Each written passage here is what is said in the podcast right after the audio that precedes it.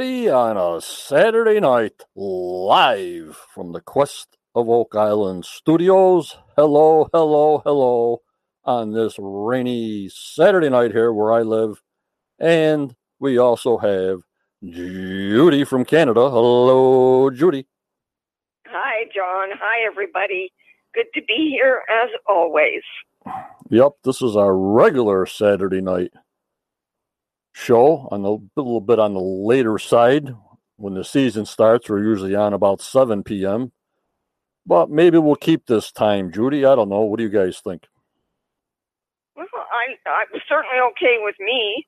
Um, we'll have to find out what the others think. Yup, until they uh, pile in here, we got to give them time to see the notifications that I'm on and give them time to find me, Judy. Yeah, I haven't found you yet either, John. Yep. Hello, Linda. You can see me, hear me, and hear Judy. Linda.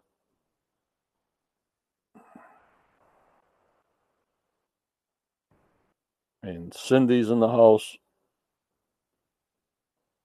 The regulars are in the house. I got you now.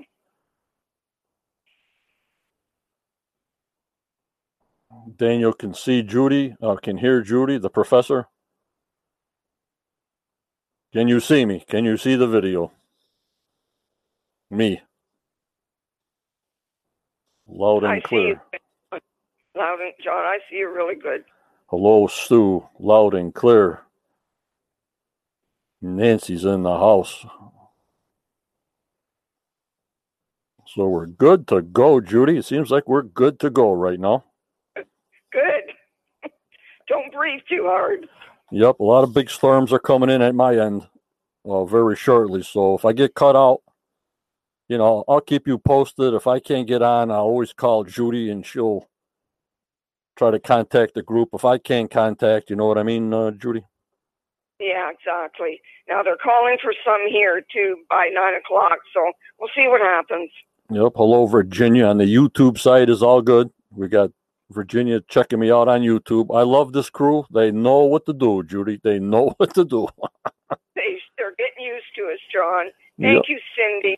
She says she uh, likes to hear my voice. Yep, we got that straightened out, I hope. And the professor says a new post coming tomorrow.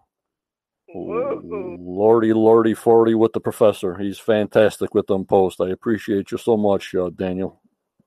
He's a busy guy. Yep. All right, let's do my uh, introductions here. First of all, I got to thank all my paid YouTube members on the Quest of Oak Island Templars, the soldiers, the captains, and the commanders, and our Grand Master.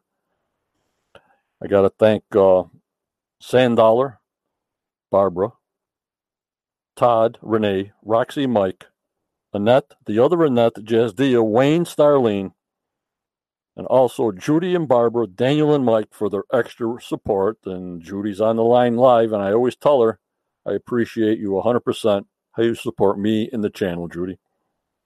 You're welcome, John. With all my heart. I love it. And also our soldiers that also contribute are Scott and Ken and Curtis and Michelle and Dana and Josh and Virginia, Jean, Cindy, and Becky. I thank you so much, guys.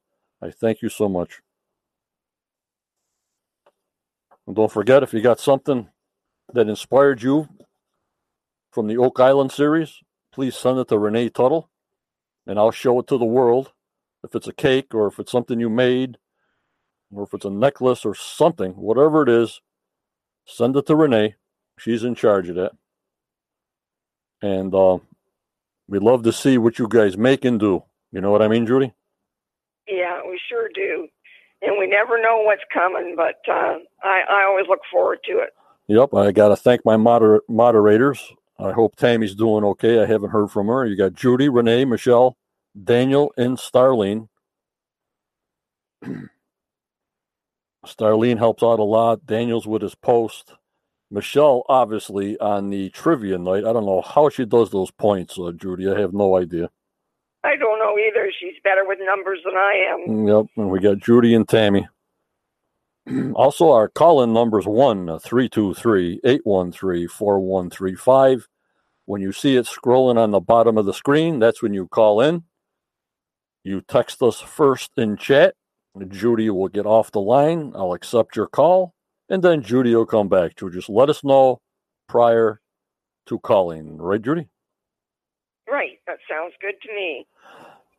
also, I want to welcome all my Quest of Oak Island Facebook group members, my YouTube channel members, and also my listeners on Anchor Host with our podcasts, which are audio, Judy.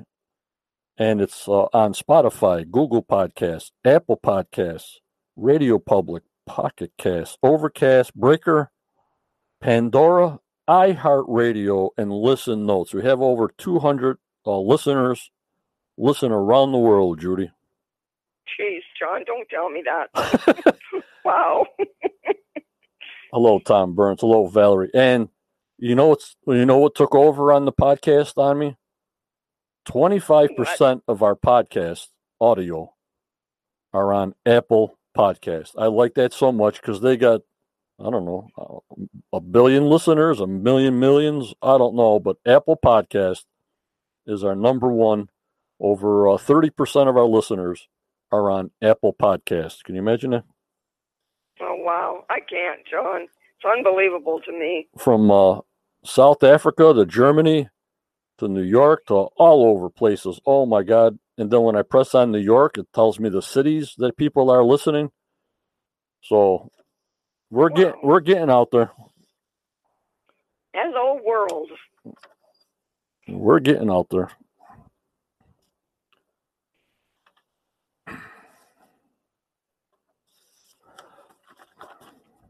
Yep. And tonight, we're going to do a little thing uh, courtesy of uh, I found on the History Channel that um, they were showing lots and they were showing what they found on those lots and the date and what artifact they found. So I thought it'd be interesting to go over what they showed from the History Channel and see as us as members if we can add to it if we remember and sort of update it on each find. What do you think, guys? Good idea, yes. Because usually when they post something on their web page or their home page, we already know about it months ago. You know what I mean? Right, exactly. Well, I guess it doesn't uh, hurt to go over it and be reminded. Yep. Hello, watchers on YouTube. Thanks for coming in Saturday night live. So let's get this going. Let me see here. Hold on, guys. You know me with my buttons. All right. They have a couple of things in Smith's Cove. Ready, guys? Ready. They're showing the box drain. Those two boulders pinched together. I hope everybody can see it. Yes, it's it's good. Uh, ready? A possible entrance to one of the five stone box drains was discovered at Smith's Cove. These drains were first discovered in 1850 by the Truro Company and may have fed into one tunnel meant to fill the money pit with water as a booby trap. Hello, Barbara Perry, our other big supporter. I thank you so much for coming in. So it was a box drain. That was number one.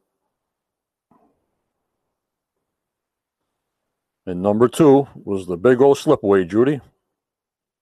Oh, yes. And Um, I'm still astonished on the non discoveries of anything in Smith's Cove. It still boggles my mind that we barely found anything, you know, besides the lead cross when they tore that whole Smith's Cove apart. You know what I mean, Judy? Right. It, yeah, no artifacts to speak of, really. Just a handful. I thought there'd be more. The discovery of beams date back to 1771, two decades before the first discovery of the money pit. Suggests there was activity in Smith's Cove earlier than first thought. Tests reveal the wood beams predate the discovery of the money pit by more than two decades. But who built the slipway and why? This is we're putting the puzzle together.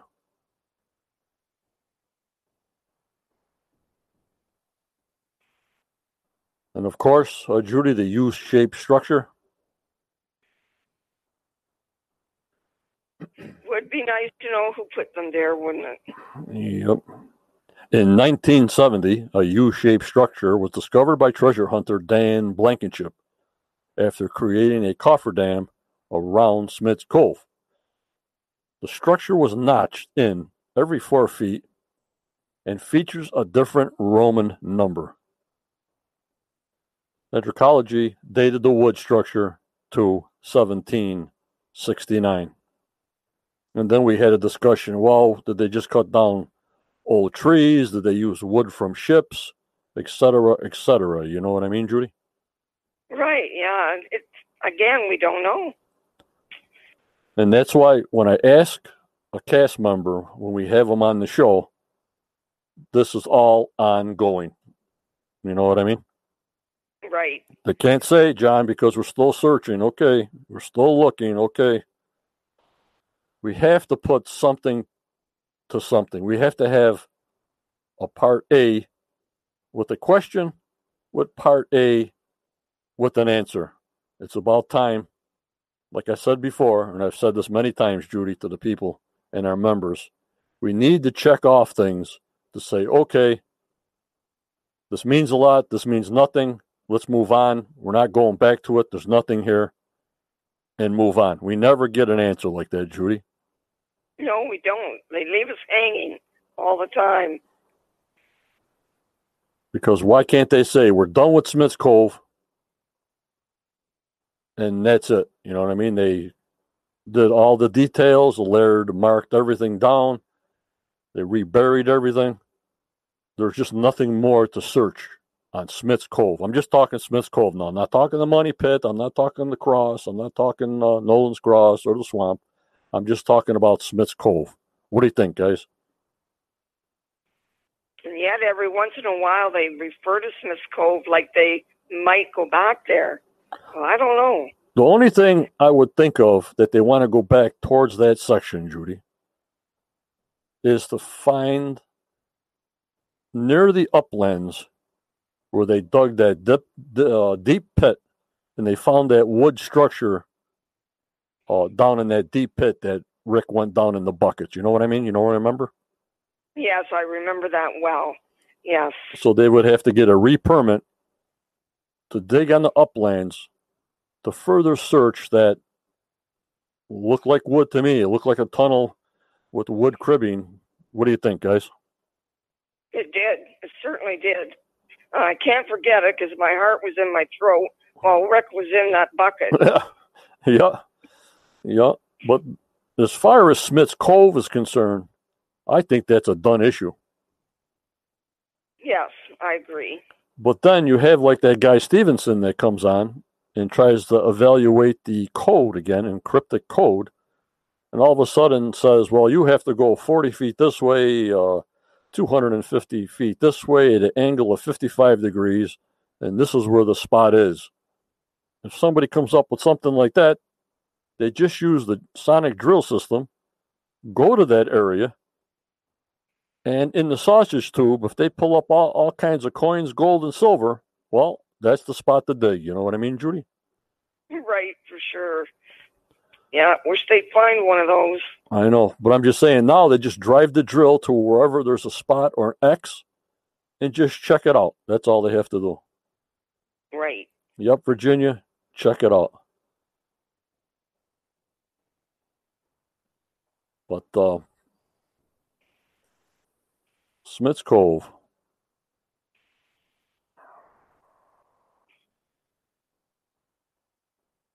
and they found this hinge at Smith's Cove. Gary Drayton discovered a wrought iron hinge that is similar to the decorative hinges discovered on Fred Nolan's property. I remember they found a hinge on Fred Nolan's property at one time. I forgot what the episode was. I tried to find it, guys, but I couldn't find it. It was in a small test pit area that they found a hinge. I don't know if you remember that also, Judy. I'm not sure. I'm I'm not sure if I do. Tests conclude that it dates between the early 1600s to the 1700s and could be a hinge meant for a very thick door, or they got to put this in there, Judy. Could be a hinge to what? A chest. Yeah, they got to put them trigger words in treasure chest. Those trigger words treasure chest, the gold, tons of gold, glistening.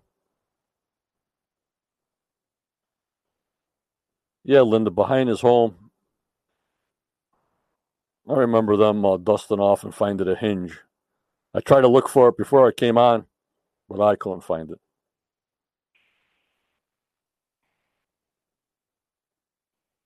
And of course, the French drains in Smith's Cove.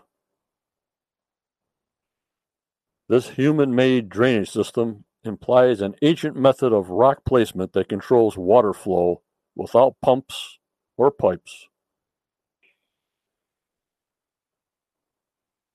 Yeah, there was a dump site there, yeah, where they dug up and found a lot of pieces of uh, pottery and plates. But this was a different spot where they found a hinge. I'll have to try to look it up and I'll post it on the Quest page when I find it. But uh, for some reason, some days I can find things quick, Judy. And I get I understand. I remember the hinge. I just can't picture when it was found. yeah, and then some days I can pick something up in a second, and some days like today, when you want to find it, who the heck knows what it is? Right. The face of America. Hello, whatever your name is, I can't remember if if you do say it. And Tom Burns, treasure chest sounds way more exciting than a cabin door. I'm not saying nothing, Tom. got it right, Tom. We got to have them trigger words, Tom.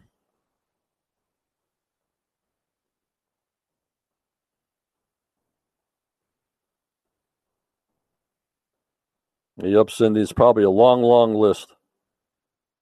But does it have the pictures like this here? You know, I mean, I like to show pictures. My brain is so burnt, I need pictures, I need photos, and a little bit of text because I'm all burnt out. I don't know if Wikipedia has pictures of all this like I'm showing. It'll say who and what is on the show and tell what it is, but do they have a picture of each artifact? That's what I like, Judy. Yes, I'd like to too, John, because it really uh, boosts my memory. Yep. So the French drain. And of course, the biggie. I think if they did not find this lead cross, I don't think they would have even put a coffer dam on Smith's Cove, uh, Judy. I agree, John, 100%. This, That was deep find. yep. I say this uh, lead cross changed the direction of Oak Island and Aaron Helton's deciphering of Zena's map are the two biggest things that change the direction of the show, in my opinion. You know, you look for like two things that would change the direction of the show. I agree, John. 100%. And then Cindy does says yes, it shows every picture and a bit of text. So, alrighty, There you go, John. there you go.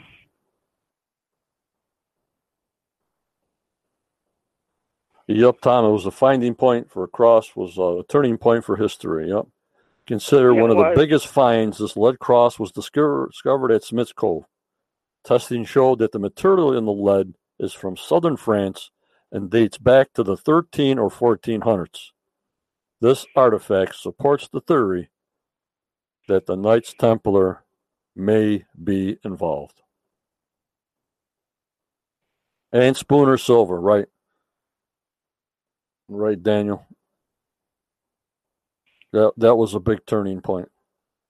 The lead cross. You know, John, I um, I saw an article today, and there was a man saying he believes that Oak Island is all a hoax. How can somebody look at that cross and read the information and still believe it's a hoax? There are always uh, people, and if you don't believe, it doesn't matter what you say and show them. That's their narrative. You know what I mean? Right. You know, like I say, I tell you guys all the time believe in your dreams. If you have a lot of negativity, that's not good. Of course, you got to listen to both sides, and no matter what you do or say, you can't convince them. But just go by your heart, go by your soul. Right. If you believe, don't let anybody change you. Not unless it comes out as a fact and it says on the back of it made in China or something, then okay, you're right. You know what I mean? Exactly. Tom Burns says when the cross was dropped or placed is not as important as where it came from. That's so right. Correct, Correcto, Tom. Very correct. Very correct. So, what else was at Smith's Cove before we go to the money pit in borehole C1?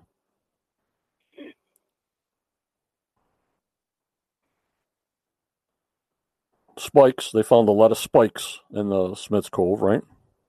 Yes, they did.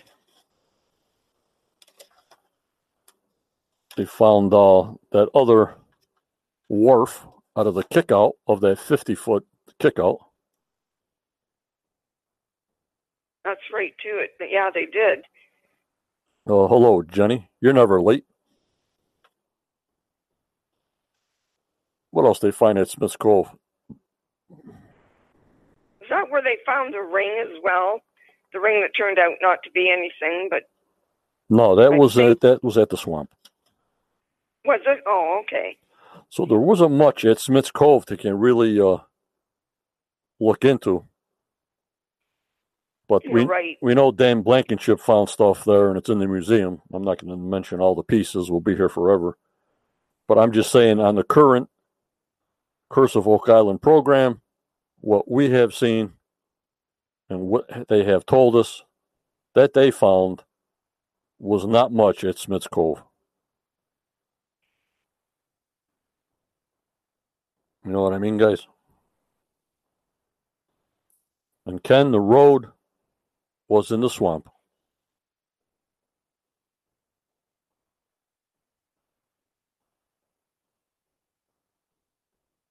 The tar paper around the uh, dock. Yep, Yeah, they did. I remember that. yep. The tar paper around the outside. The concrete wall with the two plastic tubes coming out. Well, what does that tell you? PVC tubes. So you know that's modern. Those two rubber tubes. Right. And Gary, yes, Linda, Gary did show the dye coming out when they were digging there at the uh, Smith's Cove. We had the dye coming out of the swamp.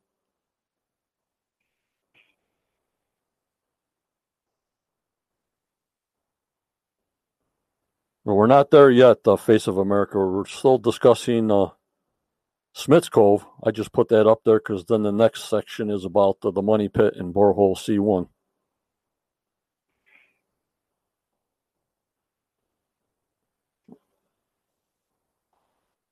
Tom Burns says he thinks the concrete was from Dunfield. Probably, probably. Makes sense. Yep, he did a lot of work there. Plus, where they dynamited uh, the three holes above Smith's Cove to stop the water from coming in, they dynamited a, a lot of uh, four or five or six holes. Remember that? And they blew it up. To, Yeah. And they said the uh, water boiled in the money pit. So a lot of things have been done there. What about um? What about um? any artifacts I'm thinking of.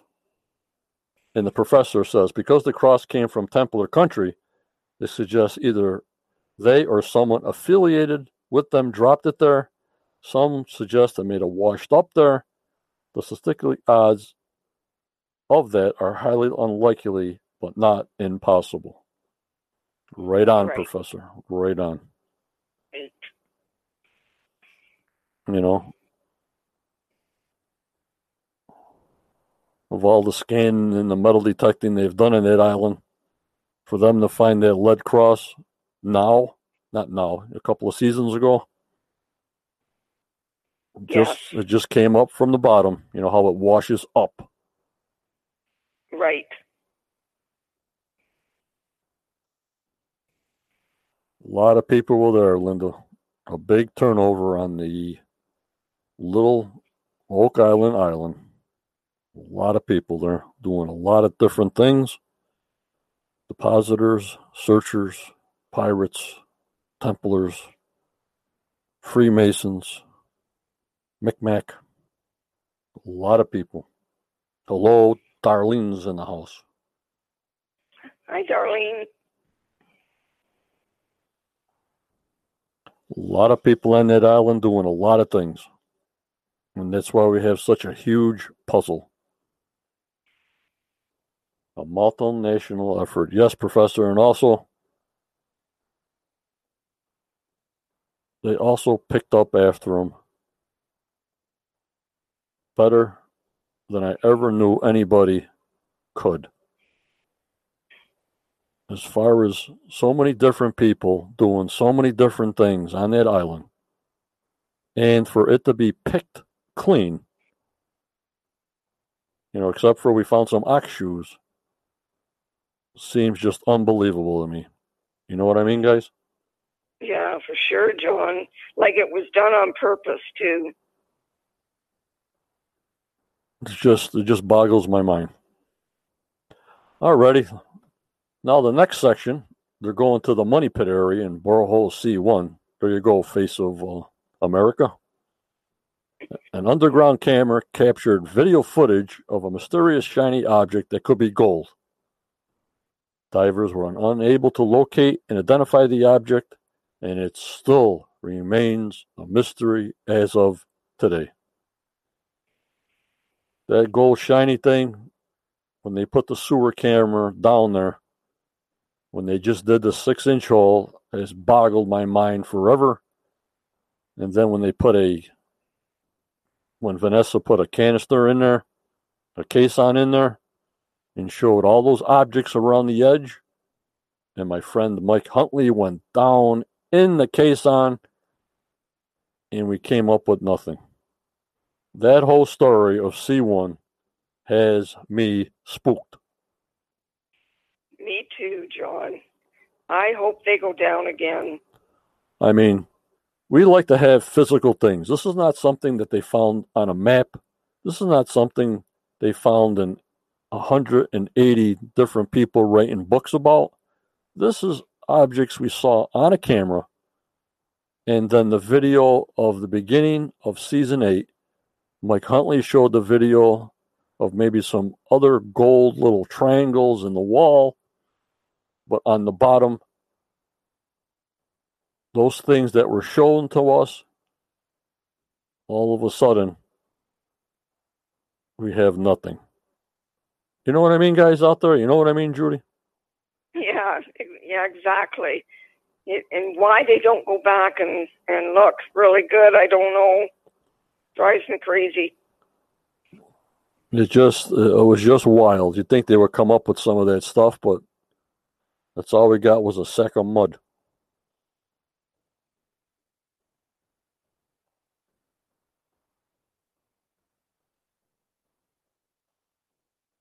And Daniel says, where there's smoke, there's fire. But C1, I always harped on my six years, seven years, eight years on here. Once in a while, I'll put up the uh, the photograph of all the things they saw down there, like chain links and covers. They say it's shadows and this and that. Always got me crazy. yes, it really, that is the one thing that if they don't find out what's there will haunt us forever. Yep. And then, of course, we're not talking about the wash table where they found the heel of the boat boot, um, some uh, rose spikes, uh, things from the spoils. They're just talking about the money pit here, but you know, you guys know about all the spoils on the wash table. That Jack has found a lot of things in the spoils from the money pit area. You know what I mean, Judy? Yes. Quite a bit of stuff, really. And Darlene says, I firmly believe that C1 has some type of gold relic embedded in there. It certainly appears to be something man made out of gold. We just got to find it. We just got to find it. In here, 17th century Britannia coins. Gary Drayton found these two King Charles II coins from the 17th century. They were minted in the 1600s, which is more than 100 years before the discovery of the money pit in 1795. A lot of people drop a lot of things. People have a lot of things in their pockets for 225 years. They drop out or they throw them or what the heck they're doing. Um, you know, obviously the loss because they dropped out of their pocket or whatever. You know what I mean, Judy? Right, and you know, John, that that shows. Uh, I, I watch Gary Drayton's um, page, and the stuff he finds is unbelievable. So you know, people are constantly dropping stuff. Yep. Yep. And the professor says, Judy, haunt is an interesting word. A lot of reports say many workers thought the island was haunted. Yep, Funny. yep. Even a cast member um heard words at the swamp area. That's all I'm going to tell you. That heard voices that only he would know across the swamp. I'm just going to leave that there. okay. I'd like to go and find out for myself. Tom Burns, C1 made Charles happy. Wonder why he hasn't been pushing harder to go back, or maybe the Keeper of Secrets confirmed what he already knew. The Masons are protecting the treasure. That's what I'm getting from Tom's vibe here. Well, Yeah. let's go look over here. They're getting too close over there. That's another theory. But I think he wants to find it as much as anybody else, Oh, I think so too. you know, after a while.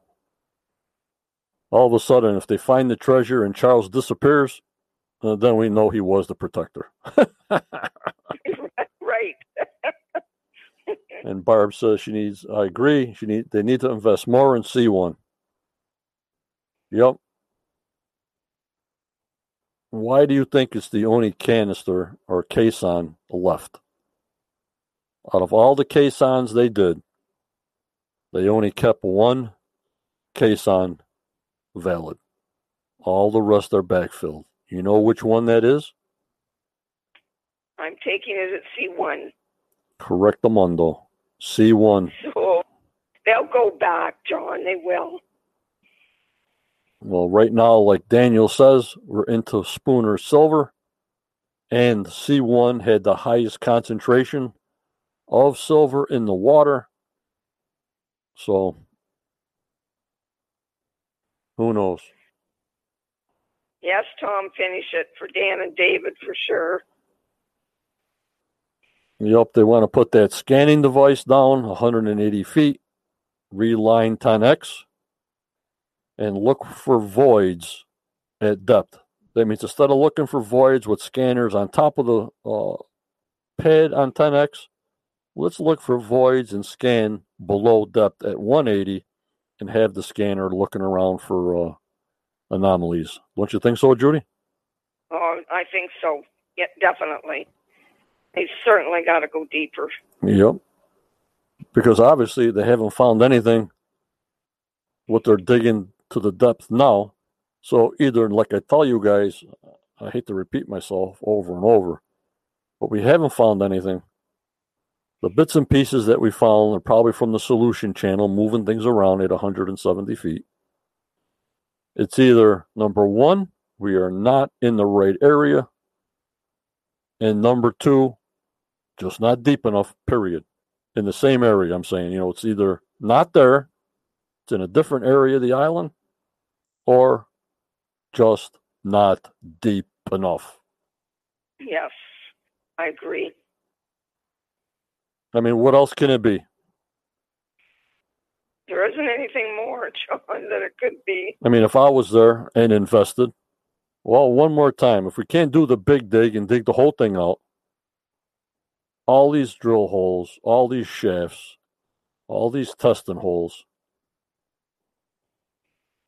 and you come up with nothing, wrong spot, not deep enough. That's all I can think of. I mean, there's no no other there's no other explanation for me to either research that any more than that.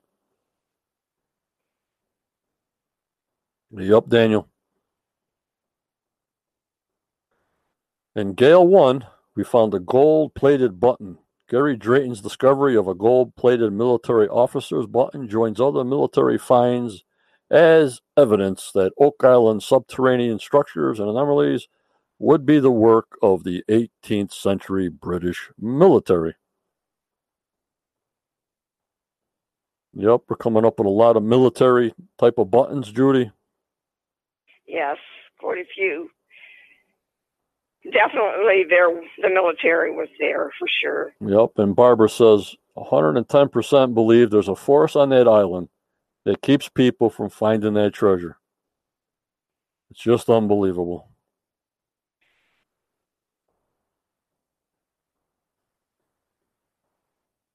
Yep, there's something going on after a while.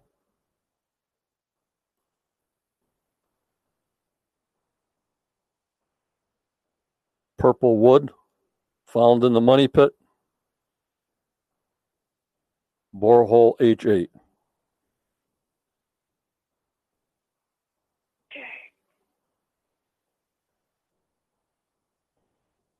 You remember that? I do very clearly. Still fascinates me the color. And Darlene says she was down by Oak Island last Thursday. It was a beautiful day to go for a ride on the motorcycle with friends. We stopped and had lunch at the Mug and Anchor. No sightings of any cast members. I suspect that it was a beautiful day and they would be best to work on the island. Yep, we're, we know they're there, Darlene. You just didn't catch them. Thank you, Darlene. I'm really jealous now. A shard of purple stained wood was discovered in the same borehole as a vegetable tan leather bookbinding and scraps of parchment. The wood color resembles Tyrian blue, a dye used by the royalty in church documents. It's likely the wood was stained by a vegetable dye and maybe a fragment of bookbinding that the parchment was once part of. Wow. Part of the bookbinding. I was thinking that too, uh, Linda, if it was part of the dye they put in the shafts when they were looking for the way it would leak out. That could be. I never thought of that.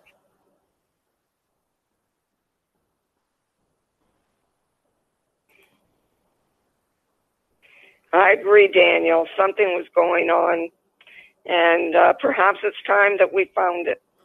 Yup, and the money pit borehole H8, shards of pottery was recovered at the astounding 192 feet underground. No other human made object was recovered on Oak Island at that depth. Wow.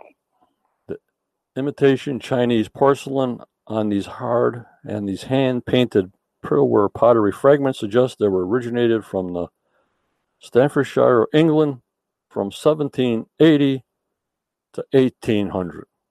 Good evening, Slickster. Hello, Becky.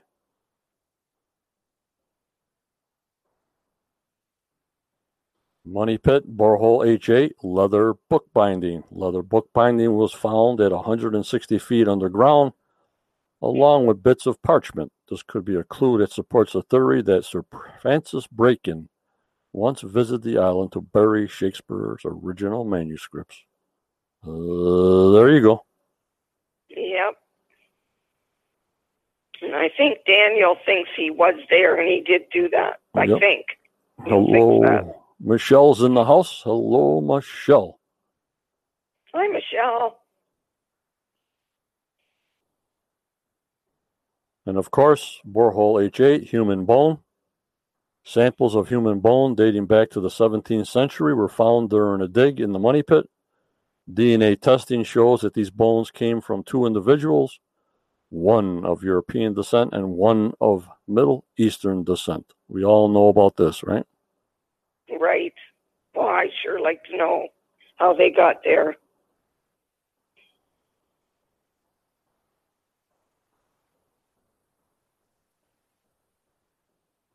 And then the parchment. Found at 160 feet underground, this parchment and leather bookbinding could be clues that support a theory that Shakespeare's original manuscripts could be buried in the money pit.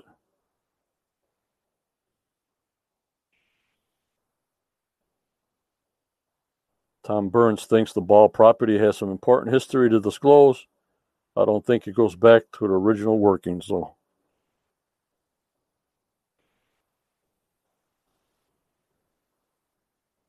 I agree, Tom.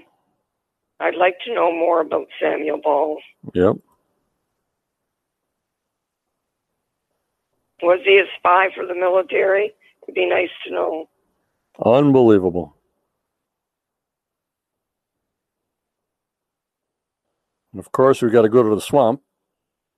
The 1952 Spanish maravedi, discovered in the swamp during the first season by the Laginas and their team. This copper coin from 1652 which suggests that there was activity on Oak Island long before the 1795 discovery of the money pit. Hello, Aaron.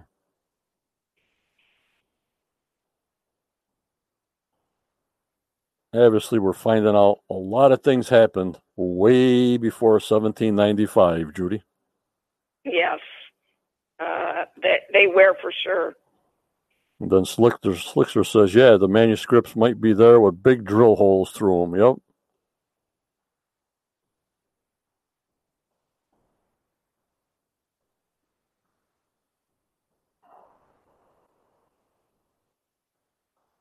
In the swamp, the Spanish galleon spike. The wrought iron spike dating from the 1600s to the 1700s would have been used to nail down decking boards of a Spanish galleon.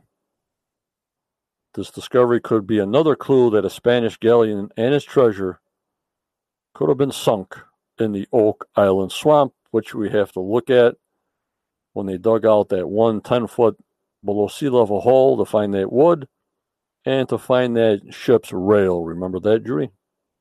I do very clearly, John, and I hope that they find it one way or the other this season that there is a ship there. Yep. A keyhole on Lot 9.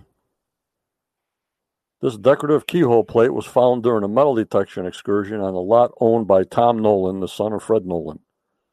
Nolan believed that treasure had been recovered in at least 11 shallow sites around Oak Island.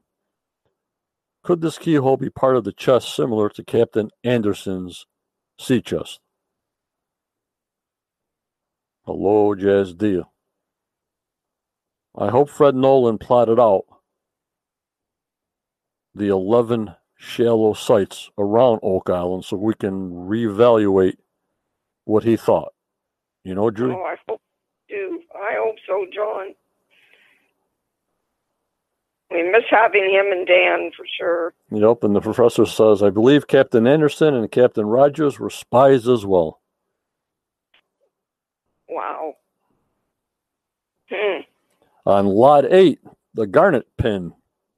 Discovered why metal detected on Lot 8, this gemstone brooch dates back to early as the 16th century and is considered the first piece of valuable treasure found by the Laginas and their team.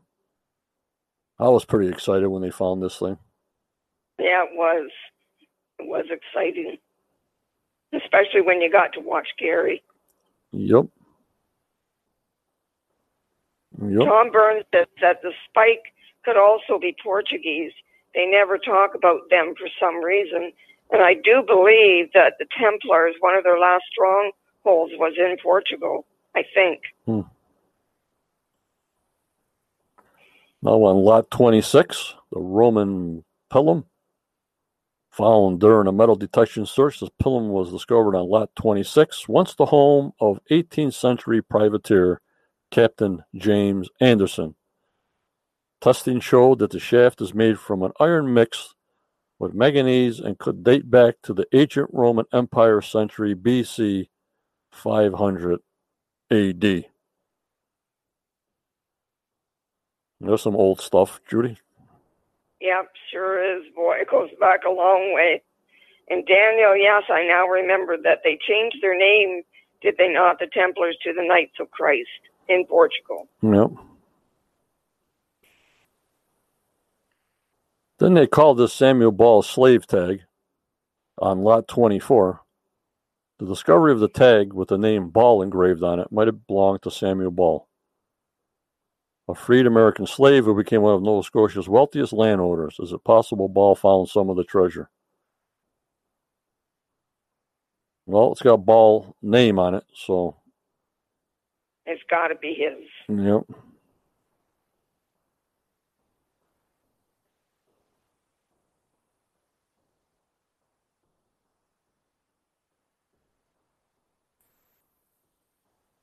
The gold plated brooch on lot 21, the first confirmed gold object found on Oak Island. This brooch dates back to the earliest of 14th century. It continues to be a mystery if this brooch is a piece of buried treasure or was once property of a resident. We don't know. Never found out. No, never did.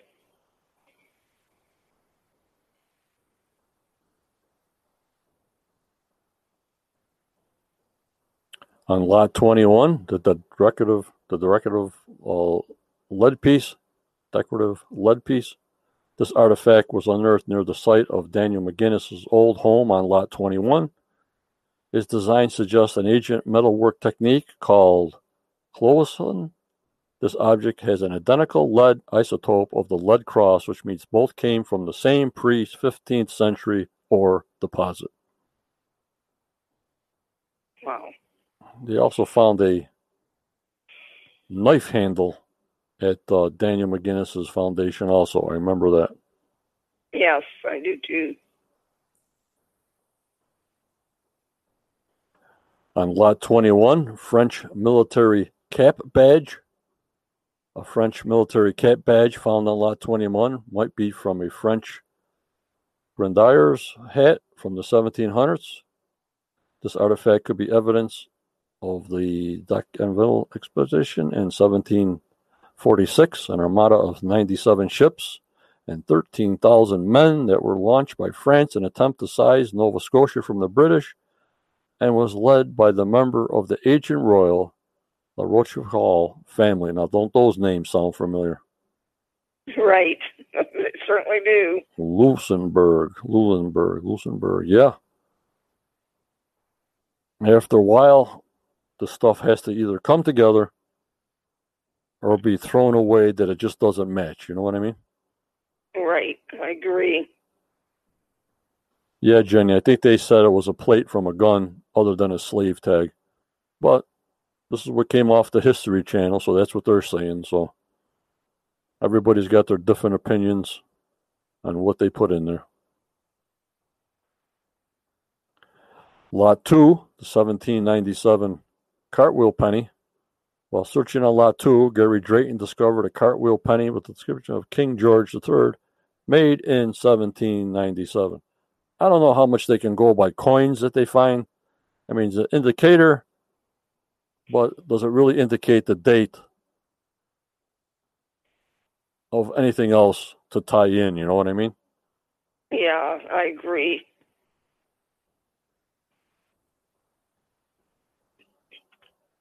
Daniel says he's just about ready to post about Louisbourg and the Rochefoucaulds.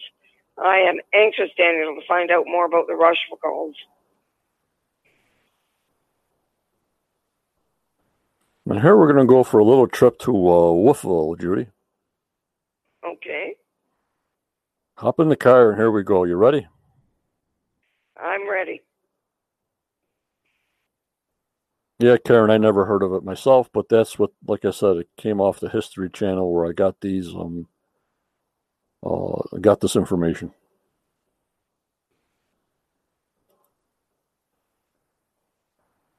The guy in the middle, Captain Anderson.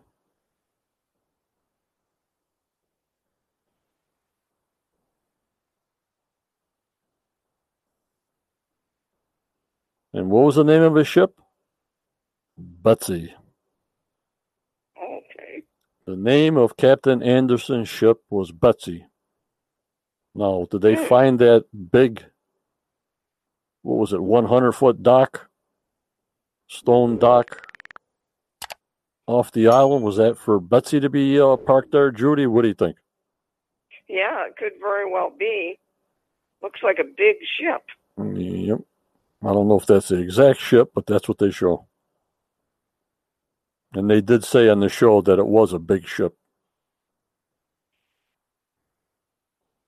Darlene says Wolf- Wolfville is a beautiful little town. We stopped there as well. she said she had a car named Betsy. Yep, and we went to go see Steve Atkinson, a descendant of Captain Anderson.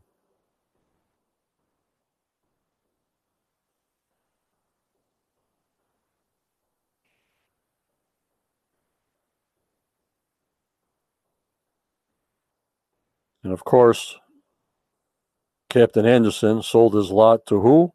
Sam Ball, Right. lot 26. Daniel said he was a privateer before and after the war.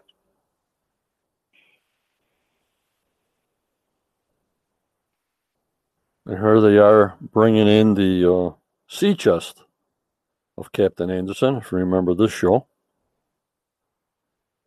And he passed away in 1796. You know, one year after they found the uh, the money pit. Right. I would like them to have shown us more of what was in that chest. And here is uh, the people opening up the chest. And there it was. There's the stuff inside the sea chest.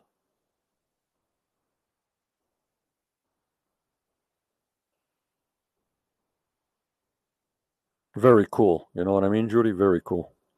It really is. Oh, I'd like to get in that chest.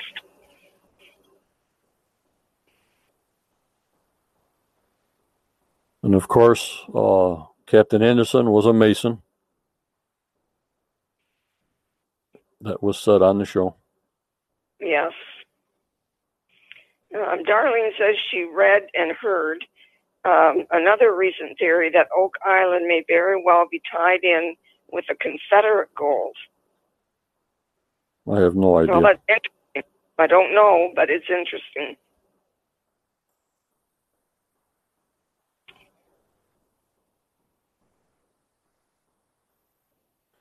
And here we go. I was looking for any kind of details on this stuff, but I really couldn't find anything. Okay. Stuff for like inside the chest. Yes.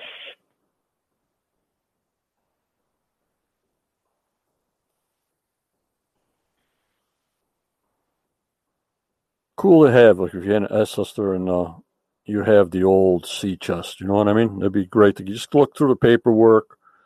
Oh, I would love it. And that's where he's reading that he is a Mason Yes, you're Yeah. right. and he passed away in 1796.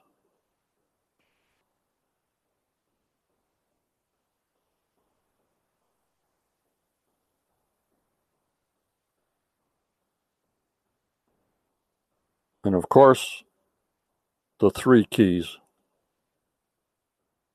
You got one key for that chest. What are the keys for on the other stuff? You know what I mean, guys? Two more chests somewhere. There's the three keys. There's two more chests someplace else. And then they were talking about when uh, Joan McGinnis said there was three chests, but then she was confused. Once we get her on, we can ask her again. It was either a three-way split or a sack or a three-way split. There was not three chests that they found. Right. According to what she said that was told to her.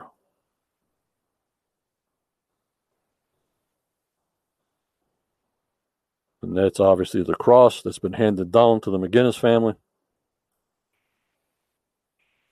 And it's another picture of the uh, sea chest.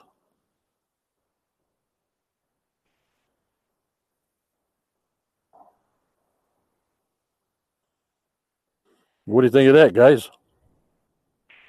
That was good, John. Very good.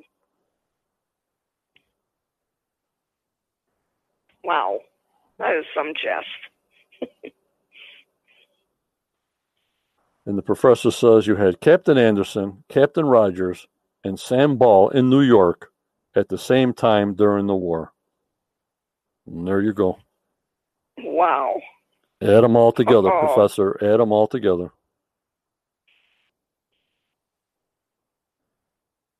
Add them all together. They're doing something. For darn sure. Then I always wanted to post this. Tammy's not here, but she posted me a picture when she's on and doing her thing with the, when the show was on, uh, Judy. Uh huh. And I'm like, I got to show everybody this picture. I showed it a long time ago.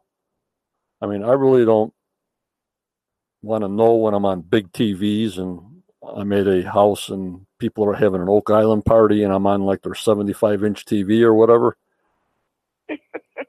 but uh, I got to show you guys this picture. Please. Hold on. I'm going to bug out and I'm going to put this picture up. Hold on.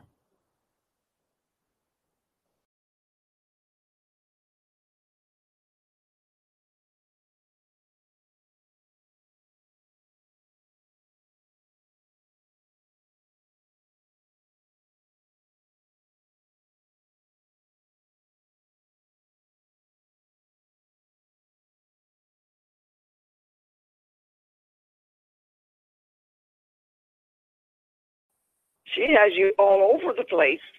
Wow. Now, can you imagine that? Never dreamed you'd get there, did you? Oh, my lordy 40 is John Stemmer plastered all over the place. I just wanted to wish Tammy uh, uh, good health. I hope she's on the positive side. I haven't heard from her, but we're all thinking about you. on- I talked to her Wednesday night, John, and uh, she was to have surgery on Thursday to help with her pain, but she had developed a bad sinus infection, so they have now put it off. So she is in pain, Okay. but she sounds really good, and her um, she's very, very optimistic and up. All right. That's good. That's good. Yes, it is. But that's a lot of Johns, Linda says. Yep. And- but that's but that's Tammy getting everything going. YouTube, Facebook. I mean, she's been with me a lot of years, and she's the best. And Tammy, if you're listening to this on the radio, uh, we all wish you uh, a positive vibe from us seventy thousand people. We do, Tammy. Hang in there on. All right, I got one more thing to show. And it's about research. I don't know if you guys remember this Mike West. He's from Gentech Limited. He's the one that put all the PVC pipes in the money pit. Let me see if I can shake your guys' memory here. Yeah, you might have to. There's Mike West.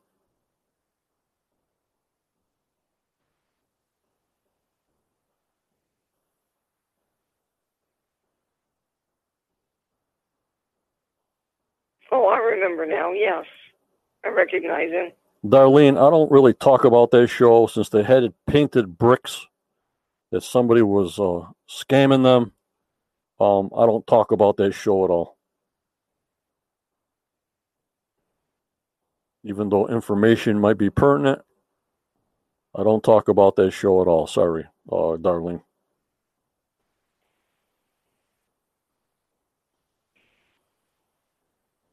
You remember that it's one? too bad, John, because the history there was really good.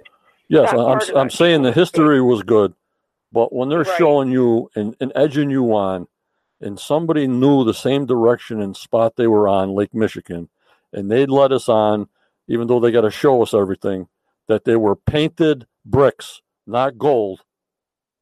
I put the X on that whole show. You know, sorry to Marty, Marty and everybody else, but if if you know it's painted bricks, you don't put that in there. Either Right. you, you not that you end the show, but you don't show us as the public. Oh yeah, somebody threw painted gold bricks in there. Yeah, after you watch the show so many weeks, and they show the brick this side, that side, this side, knowing that it's a painted brick. No, I hate it. And they never did really come back after that, did they? I hope the show went right off. I hope the public uh, wrote to them and saying, "Hey, you knew there were painted bricks. You're you're you're you're up in and and anti in episodes, and you knew they were painted bricks." Even though then the editors would say, "Well, if we don't tell you, then you're saying you're not going to show us everything." But when you're editing something like that, as a viewer, that turned me right off. Pink, pink. Yeah, they could have left it out for sure. or just mentioned it, not showing. You know what I mean? Right. So you hit a sore spot on my on my end, but that's my own personal opinion. Some people like the show. That's good for them. So this is Mike Wells, uh, Mike uh, Mike West, and he owns a Gentech Limited.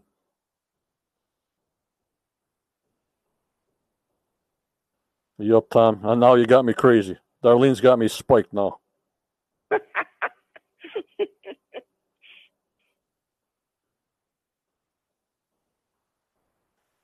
Yes, Daniel, you're right. There was treasure uh, stashed by the Knights of the Golden Circle. Yep. And this is where I'm saying where all the PVC pipes were. Oh, okay. And he put his detector down each one of these holes. And I'm pretty sure he went down to bedrock. And that's why I'm saying if they didn't go deeper, I mean, they have all this information, obviously.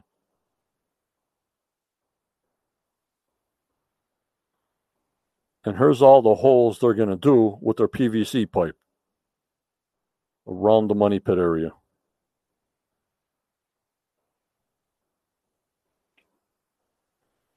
And here's the uh, apparatus they put down the hole.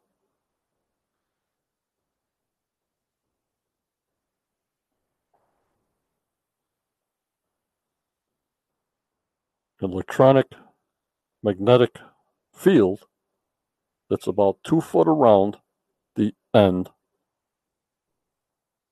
that will detect a metal object or pieces of metal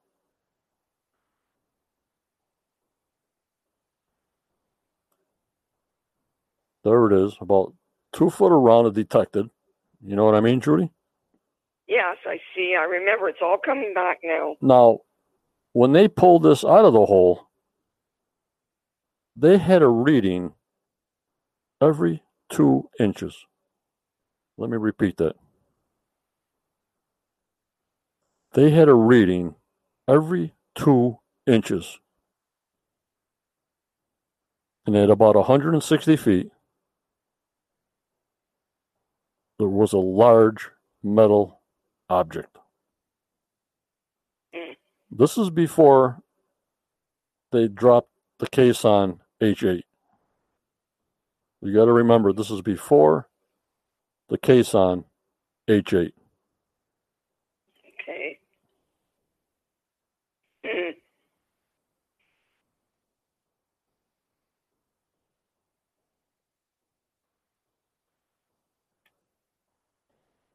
Is it would pick up some kind of metal detection. And it went down 160 feet.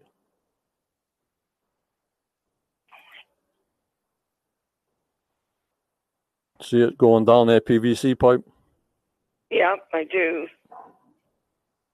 Well, there was something there.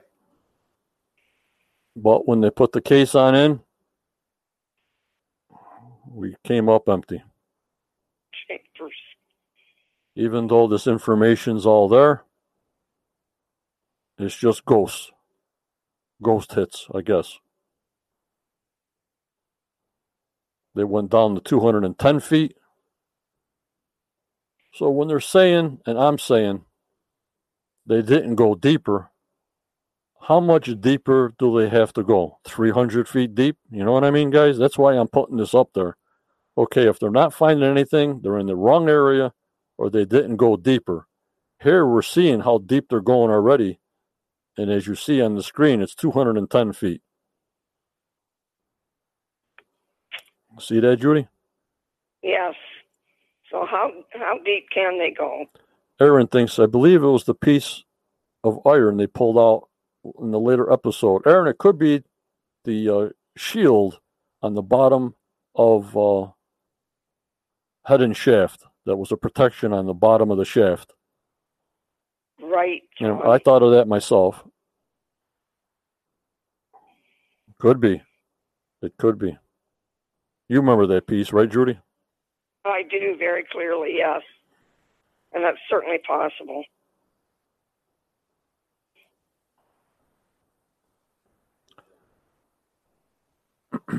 Out of H8. Some of that pottery. And of course, the bones. And there they are hitting another thing at 107 157 feet.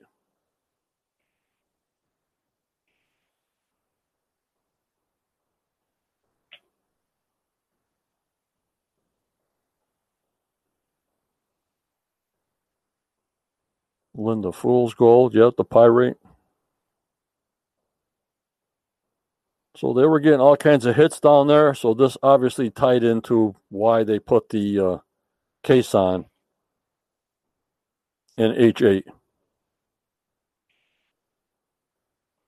You know what I mean, guys? Yep, for sure.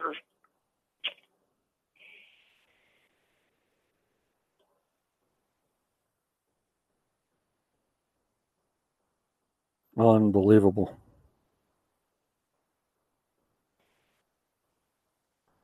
Alrighty.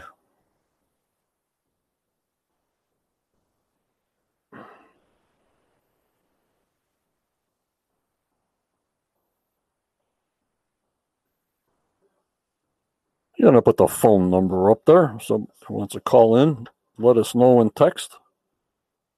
Then we'll go from there. What'd you think of that show? I don't know. Try to put together something a little different. I don't know. I think it was good. I enjoyed myself very much. It's nice to be uh, able to remember things. Yeah, we go to sort of uh, you know, backtrack on things because a lot of things I remember, a lot of things I forget. And it's always good to backtrack. I mean, people look at uh, reruns, but I like to pick things out of each episode that are pertinent. You know what I mean, Judy? Yeah, and yeah, and I'm glad you do it that way. I don't have the patience for it, so I'm glad you do. Hello, Prom. How are you? And like I said, we're going to be doing uh, the Lost Gold of World War II when it ever comes back. I have no date on that. And uh, we'll be programming. We'll be programming from. Uh,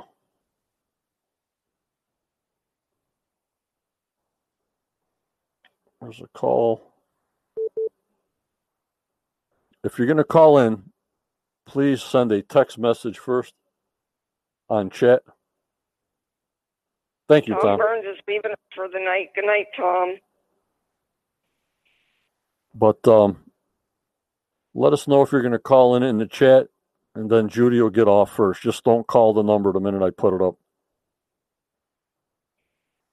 But if somebody just called, Let me see here.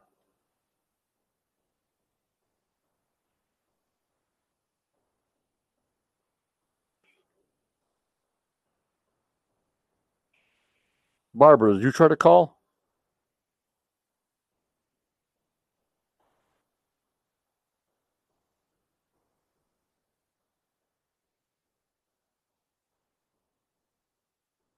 I can't. Uh, I'm getting a delay here, Judy. Okay. Somebody's trying to call, Judy. All right. I'll hang up then. Okay, hold on. Go ahead. Okay. Yeah. All right. I'll hang up. All right, bye. Bye.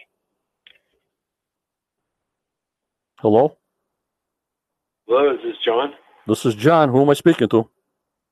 Hey, how's it going, John? I talked to you, uh, I think, a couple weeks ago. Is this Neil? Yeah, you trying to call? Dave. This is Dave? Yeah, yeah. I, I called in uh, uh, to talk to you about Oak the Oak Island show. Okay, Dave, you're on live. Yeah, yeah, yeah. I saw that. I turned off my stream though, so that it wouldn't create an issue.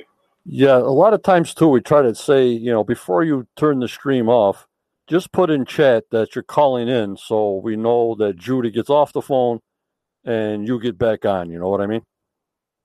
Oh, I'm sorry. I I just saw the number and um and I turned off the stream so that so that it wouldn't like uh what do you call it feedback or whatever. Yep. it. But you're on live now. You got the show. Go ahead, Oh, Dave. All right. All right. Uh, so I, I'm just catching up with your stream. Were you were you mentioning that Sam Ball and and Adam or uh, Anderson, Captain Anderson, were all in New York at the same period? Yep, that's our professor Daniel Spino. He does a lot of research. And if Okay. you're and if you're on my group, the Quest of Oak Island, are you in my group? Mhm. Uh, no, I don't really have access to Facebook or anything like that. Yep. So he said, yeah, they're all in New York at the same time. Yeah, yeah, that's very interesting because the information and the research that I've done, it brings it forward. You know, um, brings those dates forward a little bit, and yeah, I think that's exactly right. That Samuel Ball and um, and and my theory is Captain Kidd, and I think there's some pretty tangible evidence that that he was involved. So you're putting Captain Kidd in the mix. Absolutely, absolutely. Uh, you know, then he was in Madagascar, and uh, you know, it's just uh, uh, there's just a lot of things, and um, also some other uh, really cool stuff that I found out. But uh, I really don't know how to. I really don't know how to explain most of it. You know what I mean? Now, how did you research it? By by what, David? Well, okay, yeah, maybe that maybe that's more helpful. Um, basically, I was on another quest, uh, actually a religious journey, um, researching uh, various aspects of Freemasonry and religious aspects Okay. of things. All righty. Okay. So basically, there's certain religions in the United States that are essentially um, come straight out of Freemasonry. Okay. Like Mormonism, the Jehovah's Witnesses, the Branch Davidians, al- al- almost almost all of the strictly American religions all came out of Freemasonry. Interesting. Very interesting. Well, yeah, and um, you know, a lot like the Nazis, the the Freemasons kept immaculate records. Uh, you know, and they're but you have to be a Freemason to access them. Yeah, their own special private libraries that I guess are all over the place. Yeah, absolutely, absolutely, and um, all of the stuff that's intertwined in there, the Shepherds of Arcadia, uh, Shakespeare. Uh, I don't know what what is it? Sir Walter Walter Raleigh, Francis Drake, all of those things, the codes, the encryptions with John Dee is a very uh, those, those people are all involved. They're all involved in Oak Island. It's Yep. not really. It, it's not really uh, speculation. I don't think at this point. I hear you. I hear you. What, what got you interested in researching the Oak Island part of it? Well, the, the like I was saying, this other quest, the same players were involved, the same people.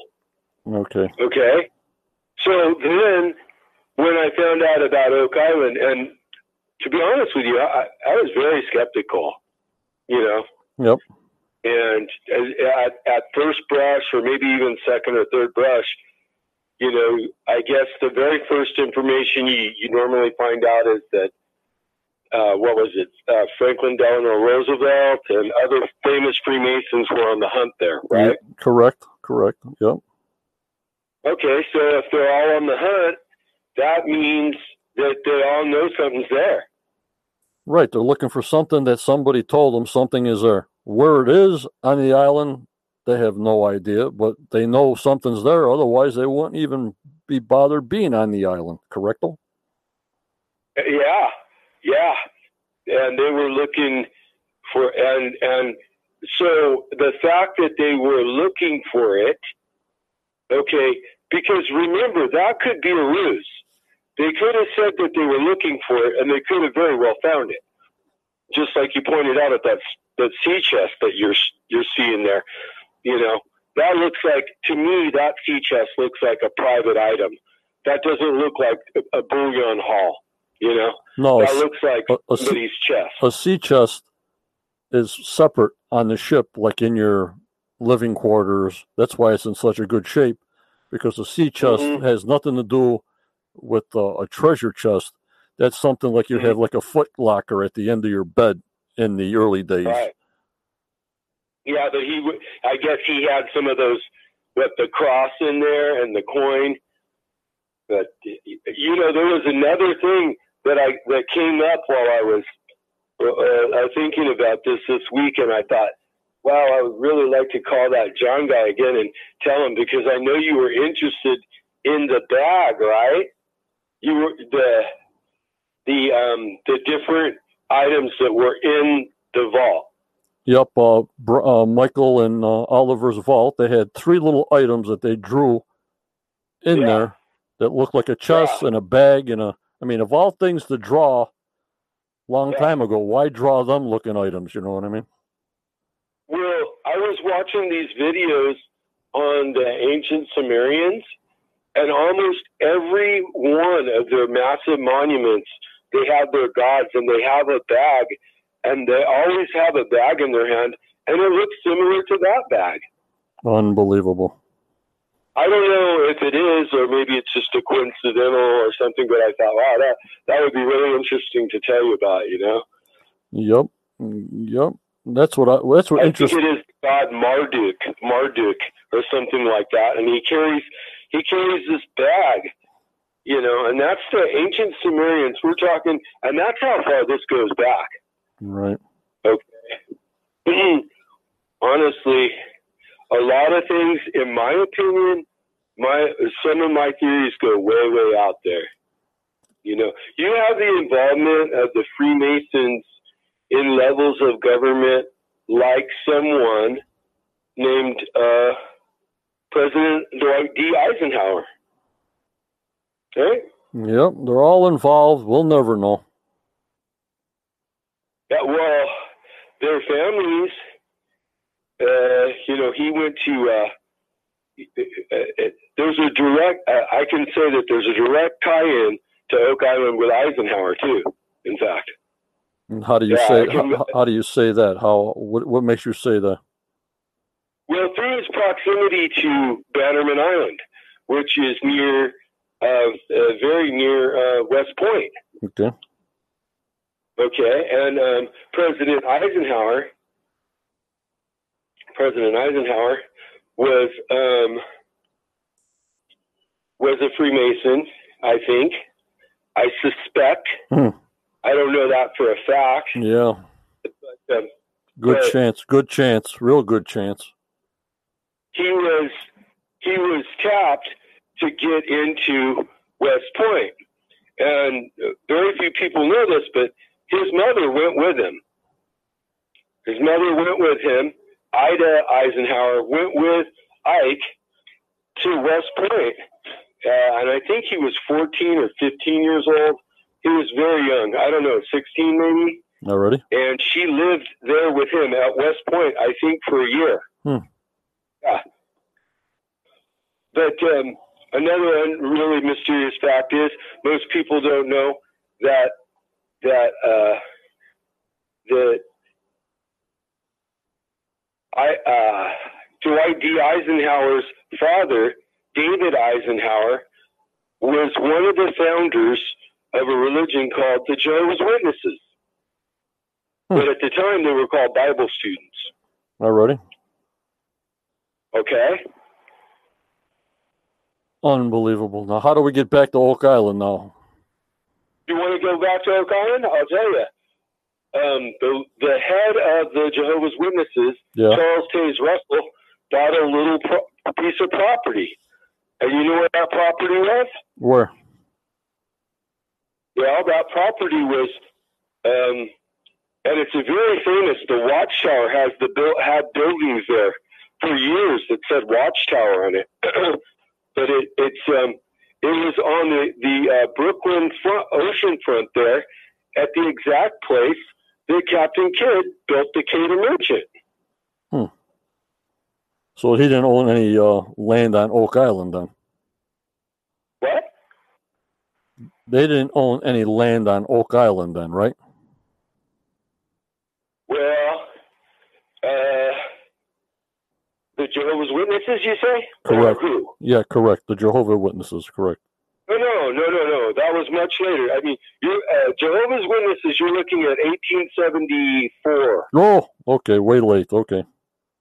Okay, so that's what I'm saying is that I have information that brings this whole story up into the 18, 1900s. Okay. See? Because okay, because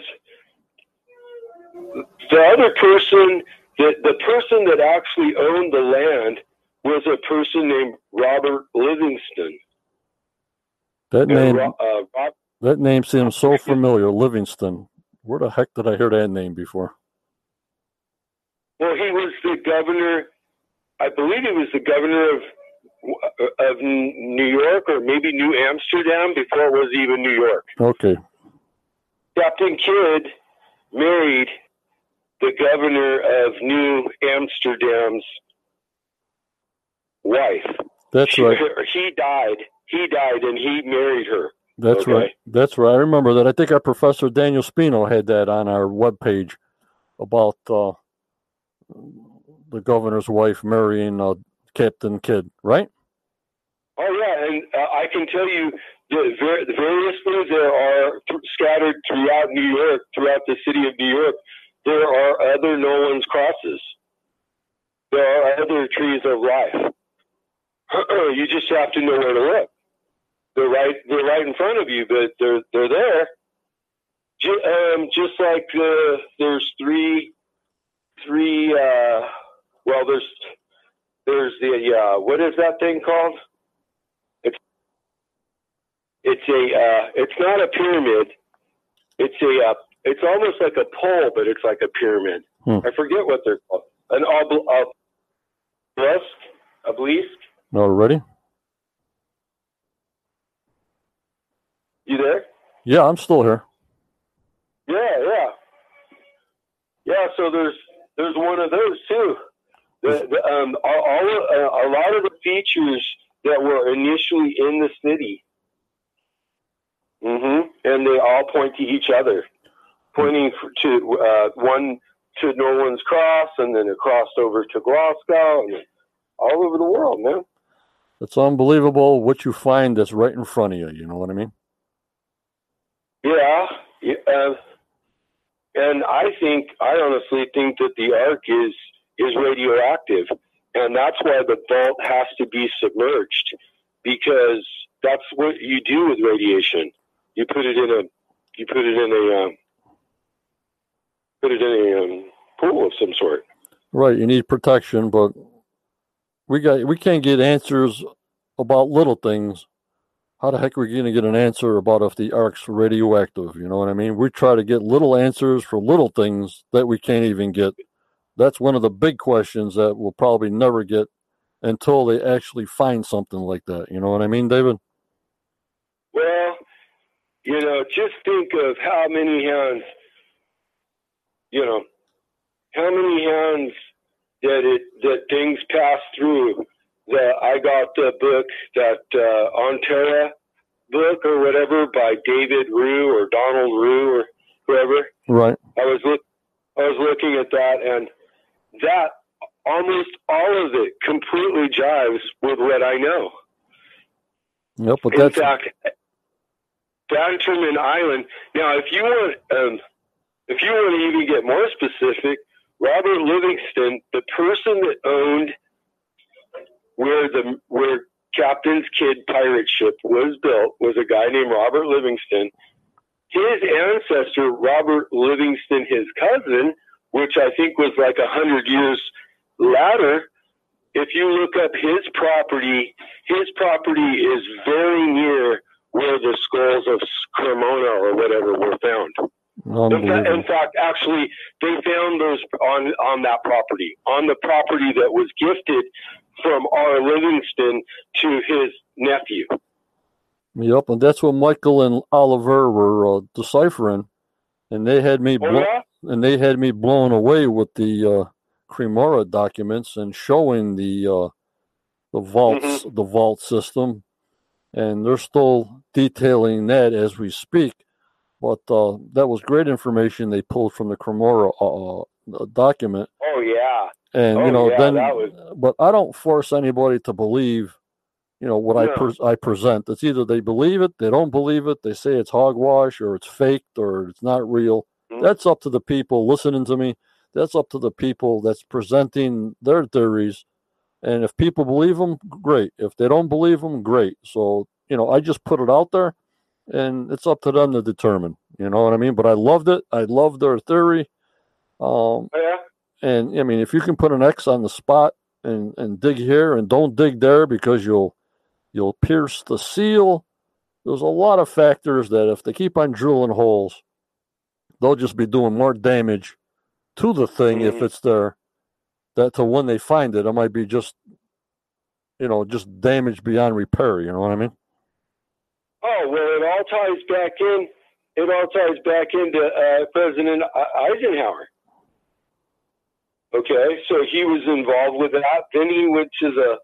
He went to uh, what is it?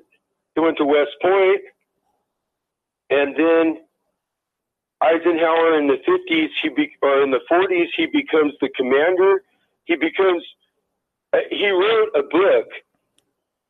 The book is called the the Last Crusade. Okay, if that doesn't tell you he's a Knights Templar, right? I don't know what could. He that's that was his book that he wrote about. Uh, I guess being the supreme commander, which is another Knights Templar position. I I believe. Yep, that's a that's a title for a Templar. Yes, it is. Uh huh. Uh huh. Because they had the commandery, and then he was this. What was what was Eisenhower? He was the supreme Allied commander Yep. European European division or European the European theater. I think that's what it was. Yep. Yeah. But uh, good night, Linda. And uh, TT says Michael and Oliver haven't done anything since they were on my show.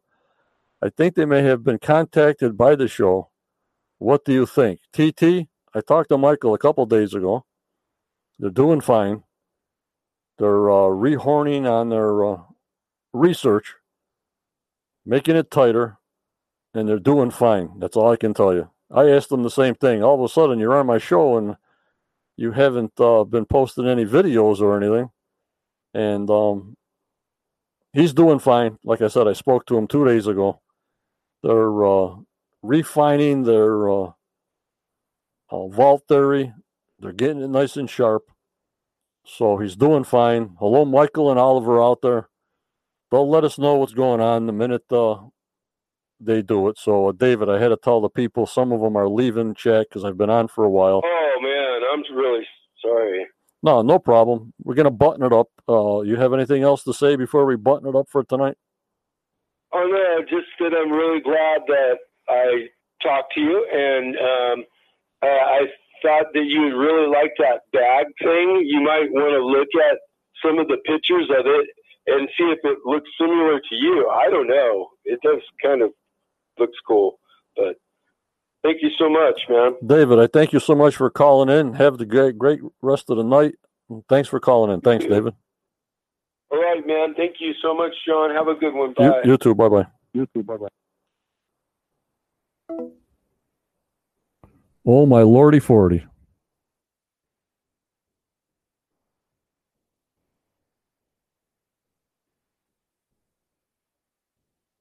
Playground justice. Neil, I thought it was you.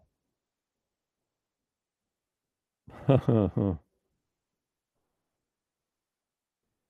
the professor says, Look for my post tomorrow on the Shepherd's Monument, the Anson family, and Oak Island. Good night, Curtis. So uh, we're going to end it up here because I'm getting tired. It was a great show. I hope you enjoyed it. And uh, remember, you guys, always go forward. You may get a setback, but always go forward. Always. We believe in your dreams, no matter how old you are. Just go for it.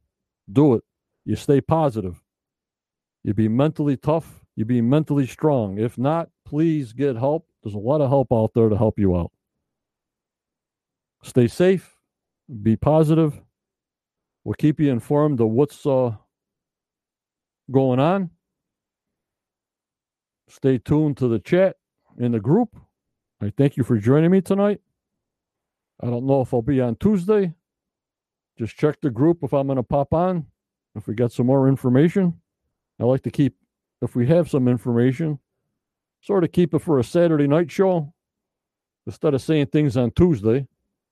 And I might pop on on Fridays uh, also for the early guys. So thanks for coming in. Stay safe.